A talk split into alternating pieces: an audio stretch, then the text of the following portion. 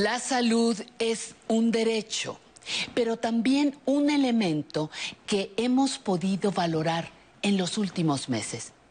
Mantener nuestro cuerpo sano no es tan complicado como parece y en este espacio nos encanta conversar sobre temas que nos ayuden a ejercer este derecho y a disfrutar del placer de estar sanos y mantenernos así el mayor tiempo posible.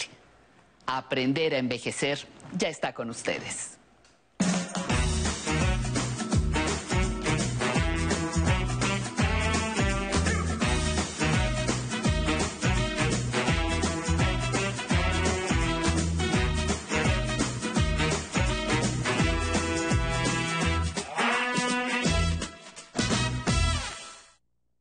Gracias, Patti. Como siempre, un gran abrazo para ti y gracias a usted por acompañarnos. Bienvenidos, como cada lunes, a la cita con sus doctores en Mejorando mi Salud de la gran familia de Aprender a Envejecer. Como siempre, estamos pendientes y hacemos caso de sus dudas y comentarios y por eso, el día de hoy, vamos a platicar de osteopenia.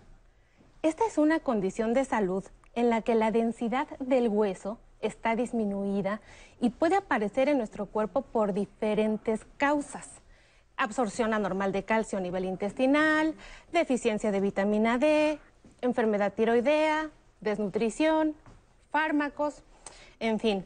Seguramente también habrá escuchado ya a su médico si le diagnosticó osteopenia, que es muy probable que tenga osteoporosis y casi, casi una sentencia. Pero aquí les sorprenderá saber que eso no necesariamente es así de esto y mucho más vamos a estar platicando el día de hoy. Les invito a que nos acompañen para comenzar a ver esta cápsula sobre el tema que preparó nuestro equipo de producción.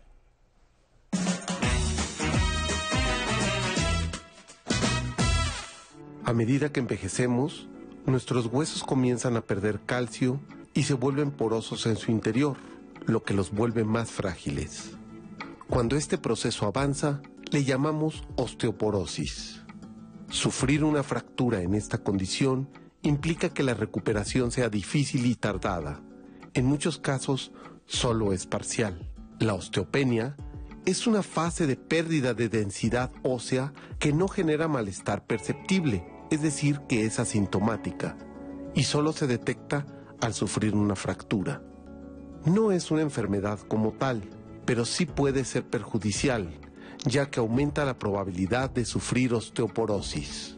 La osteopenia puede ser detectada oportunamente con estudios de densidad ósea y se previene básicamente con ejercicio, abstenerse de fumar y abusar del alcohol o bebidas carbonatadas, así como una alimentación balanceada, rica en calcio y vitamina D. ¿Qué otras formas de prevenirla existen? ¿Quiénes tienen más probabilidad de presentar osteopenia? ¿Cómo se trata una vez detectada? ¿Qué medicamentos o tratamientos pueden generar que los huesos pierdan calcio? ¿En qué momento es recomendable hacer una prueba de densidad ósea? Acompáñenos en esta entrevista para averiguarlo. Hoy tendré la alegría de platicar con el doctor Jorge Villalobos López, quien es médico cirujano egresado de la UNAM, especialista en medicina de rehabilitación por el IMSS y actualmente adscrito al Hospital de Traumatología y Ortopedia, doctor Víctor de la, Victorio de la Fuente Narváez. Bienvenido, Jorge, muchas gracias por acompañarnos aquí a nuestro foro de pues Aprender a Envejecer. Muy contento de estar contigo, placer, gracias por la invitación y esperemos que a nuestros televidentes les sea muy útil la información que les vamos a dar. Gracias, Jorge. Pues mira, vamos a platicar sobre los factores de riesgo. ¿A quién le puede dar osteopenia? Bueno, la osteopenia es un problema, como ya lo mencionó la cápsula anterior, en la densidad de la masa ósea, que va a dañar la microarquitectura del hueso, que lo va a hacer eh, más frágil y más susceptible a una fractura. Entonces, los factores de riesgo, ahorita vamos a hablar de las enfermedades, pero de entrada las mujeres tienen mayor riesgo de, padecer esto. Eh, hábitos alimenticios, malos hábitos higiénico-dietéticos en el sentido de que no hacen ejercicio, son sedentarios, eh, la mala alimentación, exceso de sal, embutidos. Hay, muchos factores eh, que pudieran predisponer a, a esta enfermedad. Yo me pregunto, ¿existe un marcador, algo? O sea, los seres humanos somos ansiosos por saber si me va a pasar o me va a dar a mí. ¿Hay algún marcador biológico que me deje saber o predecir si voy a tener osteopenia? Bueno, esa es una pregunta muy interesante. Sí existen estudios de marcadores biológicos que pudieran darnos una idea de que este padecimiento tú puedes llegar a desarrollarlo o padecerlo. Pero eh, ahorita lo vamos a ver, son muchas las causas, entonces más bien tendríamos que averiguar qué es lo que está pasando dentro de tu cuerpo para saber por qué te está condicionando esta pérdida de hueso. Claro, y eh, también se nos ocurre pensar, bueno, si mi mamá tuvo osteopenia, si mi abuelita tiene osteopenia, ¿yo voy a tener osteopenia? Sí, bueno, hay un componente genético hereditario. Si tu familia trae una, una historia ¿no?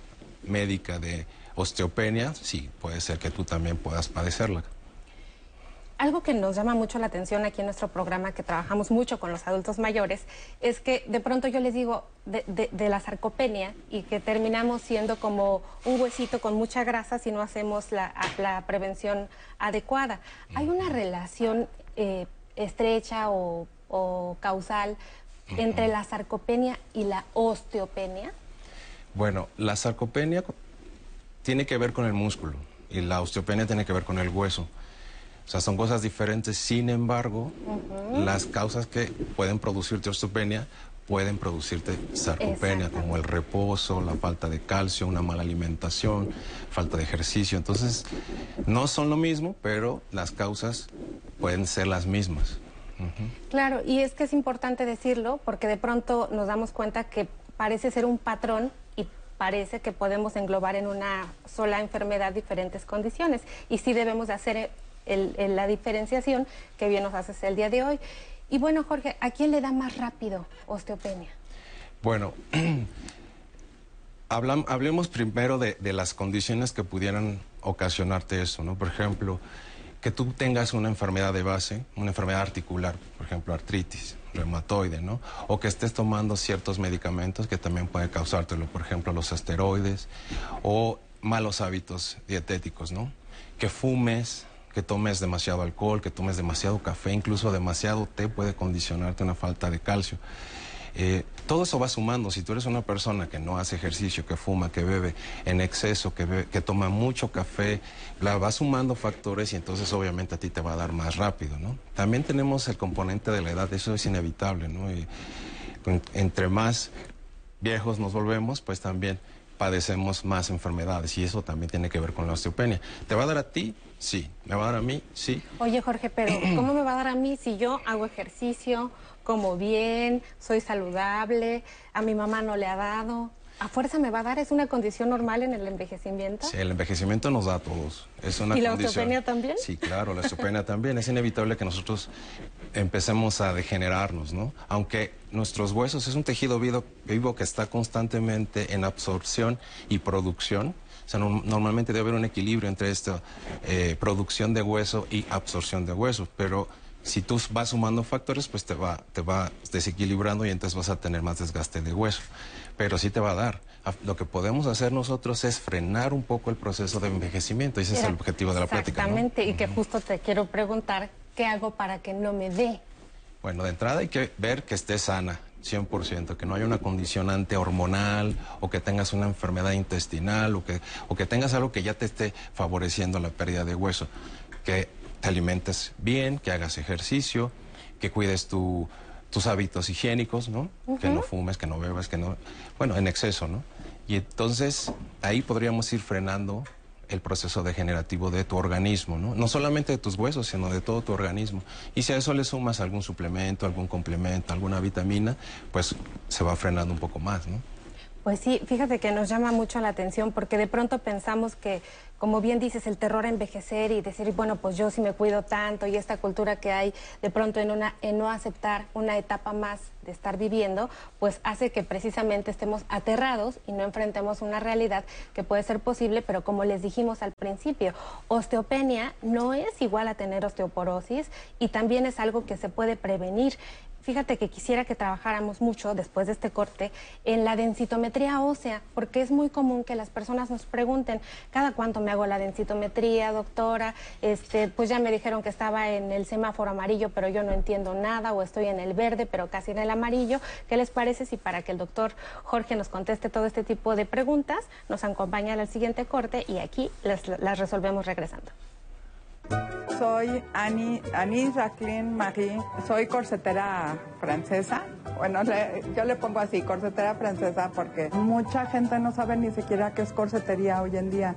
Hoy en día lo le llaman lencería, pero la lencería es lo sexy, pero la corsetería son las prendas que, que sujetan, o sea, el brasier, las pantaletas, las fajas, todo eso es la corsetería.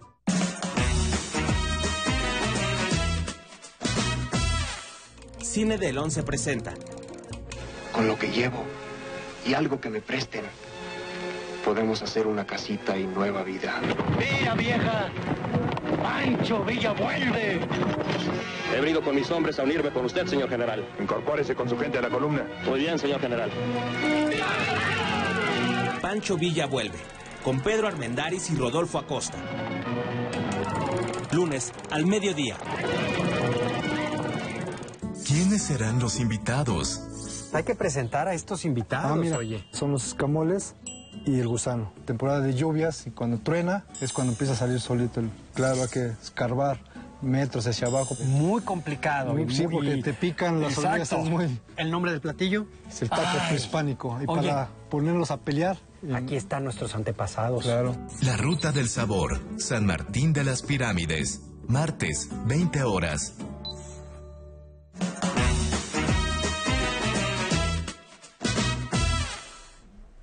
Pues nos quedamos en la densidad del hueso medida a través de la densitometría ósea. Este estudio en donde usted ve ese semáforo que dice amarillo, verde y rojo y nos indica qué hacer en cada momento. Jorge, ¿nos podrías hablar más acerca de esto? Sí. Bueno, nosotros le llamamos absometría de rayos X de energía dual o DEXA. Ese es el nombre correcto de la densitometría ósea. Y sí, efectivamente la densitometría ósea nos da una idea de la calidad del hueso por decirlo así. ¿no? Ahora ya nos permite ver incluso las trabéculas del hueso, pero bueno, ahí nos da un parámetro y con base a ese parámetro nosotros podemos saber eh, qué tan bien están tus huesos, ¿no? O qué tan frágiles están tus huesos. La densitometría ósea eh, es como un estudio de rayos X que te, que te inyecta eh, pues, radiación algunas personas le tienen miedo justo a la radiación del estudio, pero bueno, hay médicos que dicen que te pueden hacer 10 densitometrías óseas en un solo día y no te ocasiona ningún problema. Entonces, ¿cuándo la tengo que hacer? Bueno, se, recomienda en mujeres eh, a partir de los 55 años y en hombres a partir de los 65 años. Si eh, el paciente no tiene ningún antecedente, se puede hacer cada dos años y si eh, la paciente o el paciente tuvieron algún problema en su primer estudio, se les da tratamiento y se hace un seguimiento que puede ser a los seis o al año. ¿Se revierte? Ok. Si logramos encontrar la causa por el cual tu hueso tiene osteopenia y la atacamos, te damos los medicamentos correctos y te ponemos los hábitos higiénico-dietéticos correctos, es revertible en cierta manera, ¿no? pensando un poco en lo que decíamos al principio de por qué tenemos eh, osteopenia y que vimos que hay una serie de condiciones que pueden hacer que no estemos pues asimilando el calcio o produciendo el calcio o metabolizando el calcio, etcétera. Es importante decir que la osteopenia tiene una causa. Y aparte de todo esto, lo que bien nos comentas es parte del envejecimiento, es parte de ir avanzando en el curso de la vida.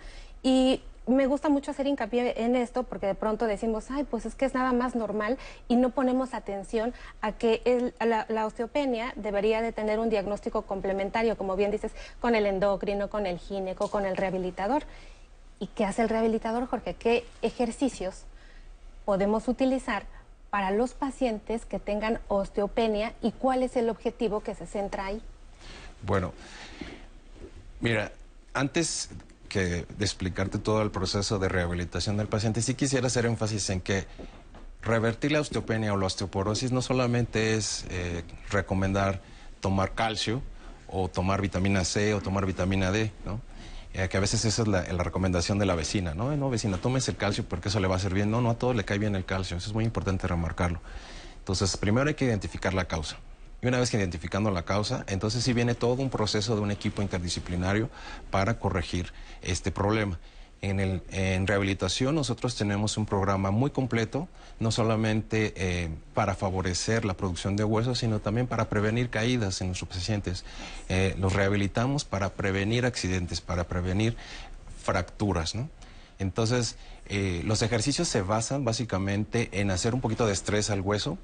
Necesitamos que el paciente trote suavemente o que haga algún ejercicio donde el hueso reciba cierta carga para que ese estímulo que nosotros llamamos estímulo pisoeléctrico genere más hueso, ¿sí? El hueso necesita compactarse para generar más hueso.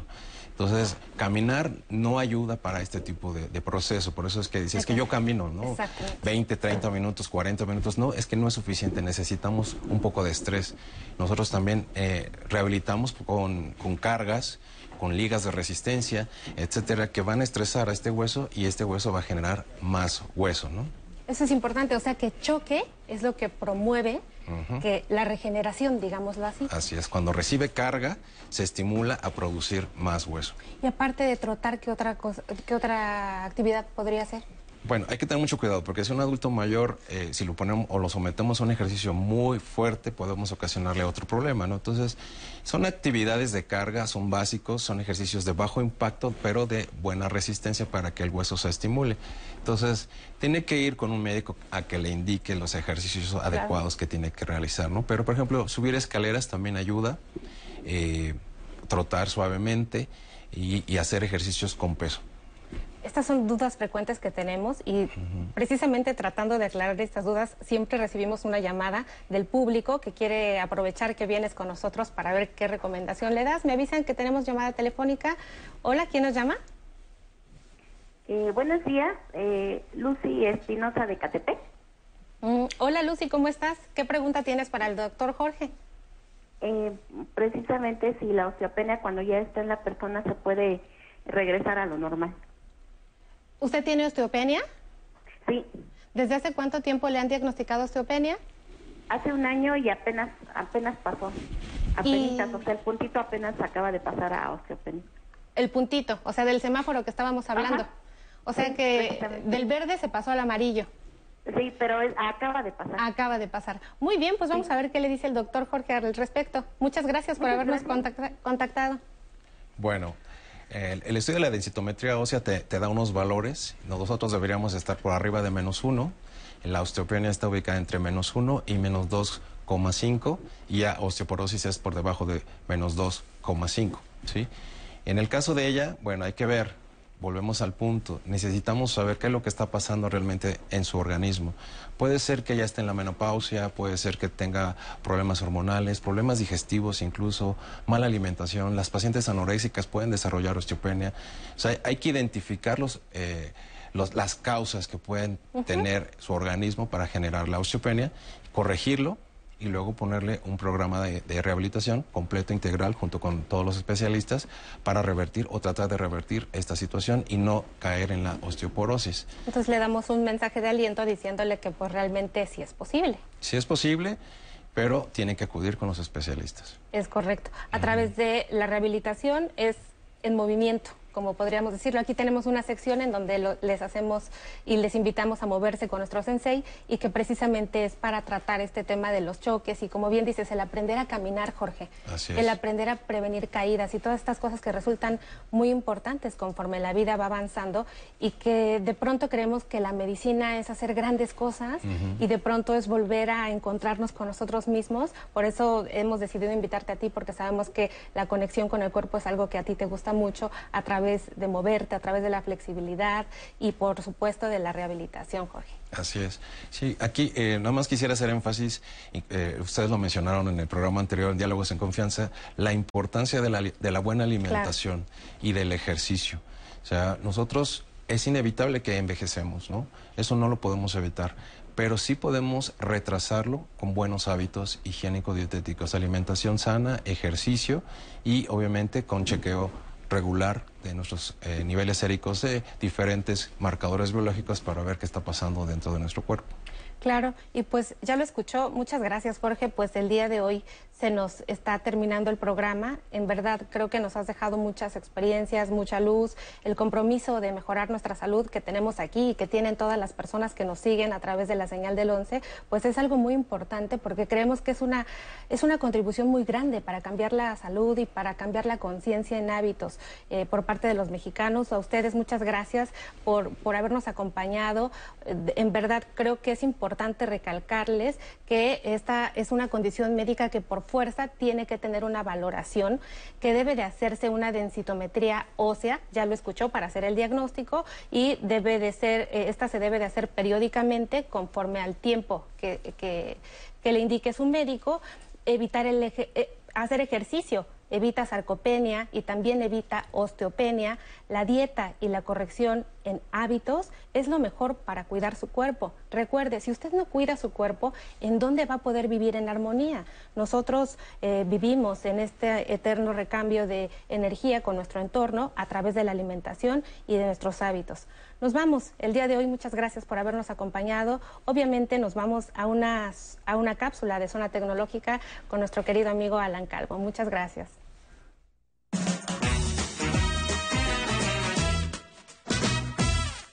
Buenos días, quiero darles la bienvenida a la zona tecnológica. El tema de hoy es cómo activar la lupa de mi teléfono. Los teléfonos inteligentes disponen de distintas herramientas de accesibilidad con las que se hace más sencillo el uso de la pantalla. Una de ellas es similar a una lupa, que permite ampliar la imagen para identificar a la perfección el texto y los detalles. Quienes poseen dificultades visuales pueden identificar el contenido con más precisión. Aquí entra en juego la lupa o la ampliación local de la pantalla.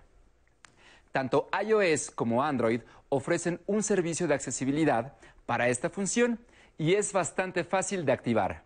¿Les ha pasado que a veces no alcanzan a leer bien algún texto en la pantalla de su teléfono?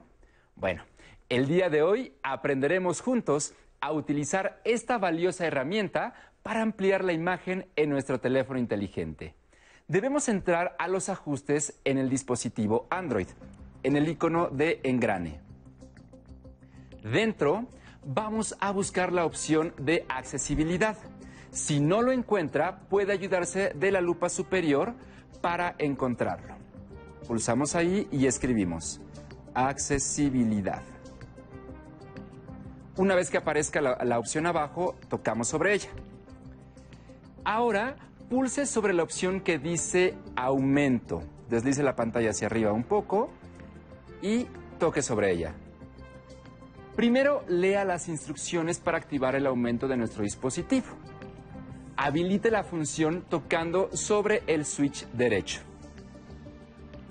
Aquí dice que tocando tres veces rápidamente la pantalla, con un solo dedo, se puede acercar o alejar la imagen. Vamos a probarlo. Tres veces rápidamente. Ahora, para desplazarnos hay que utilizar dos dedos. De esta forma movemos la pantalla y podemos leer el 100% de ella.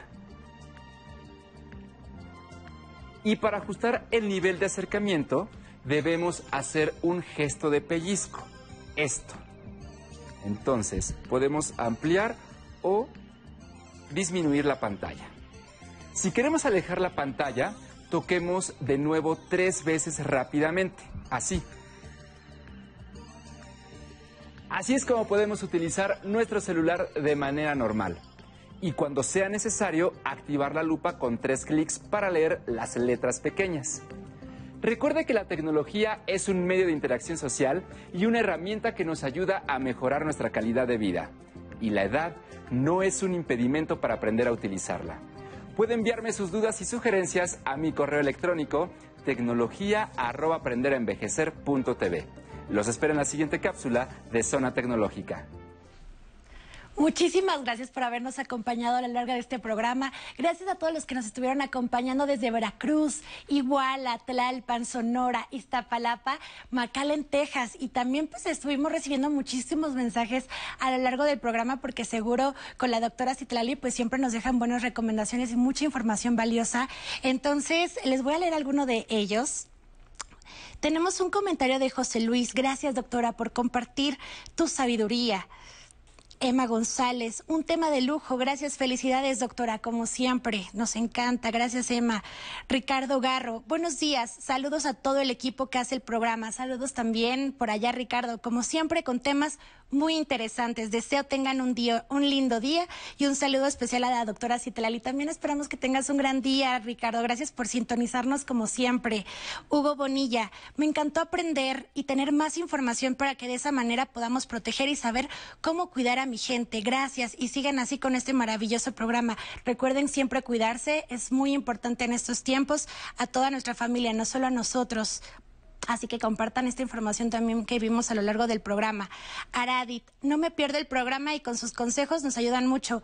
Muchas gracias, Aradit. Pues esperamos que esperamos que ustedes puedan estar acompañándonos a lo largo del programa desde lunes a jueves y recuerden que también los domingos como Aradit que no se pierdan nunca el programa. Delia, felicidades y bendiciones. Sus comentarios son muy instructivos, doctora, aunque algunos conceptos los sepamos, con el hecho de recordárnoslos nos hace vivirlos y ponernos en práctica. Qué bueno que lo pongas en práctica, Delia. Es súper importante todas las recomendaciones que nos da la doctora. Elma González, gracias por compartir sus conocimientos. Me siento muy afortunada. Igual nosotros, Elma, gracias a todos por habernos compartido sus comentarios a lo largo del programa. Y recuerden que también tenemos todos nuestros, eh, nuestros elementos digitales para que ustedes nos escriban a lo largo del programa, también puedan consultarlo. Recuerden que tenemos nuestro blog de Aprender a Envejecer para que revisen todo lo que los especialistas los dejan durante toda la semana y también los domingos. Estamos en Facebook como Aprender a Envejecer también en el nombre del programa. En Twitter síganos como arroba canal 11 TV. En Instagram, Aprender a Envejecer. Escríbanos a nuestro correo público arroba aprenderenvejecer.tv y pues nada, queremos agradecerles y los quiero dejar para que empecemos súper bien la semana con los ovnis en este eh, tema musical juntos esta noche. Esperamos lo disfruten. A bailar.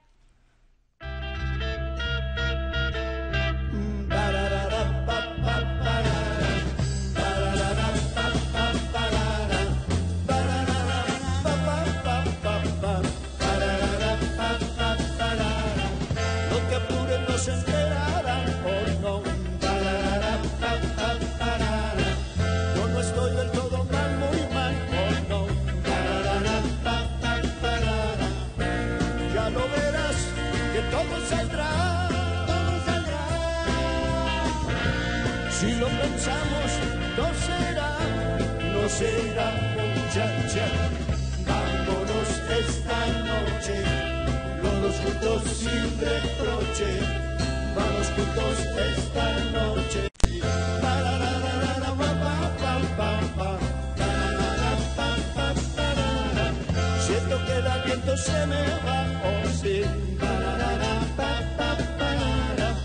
Y la sangre se congelará, oh no.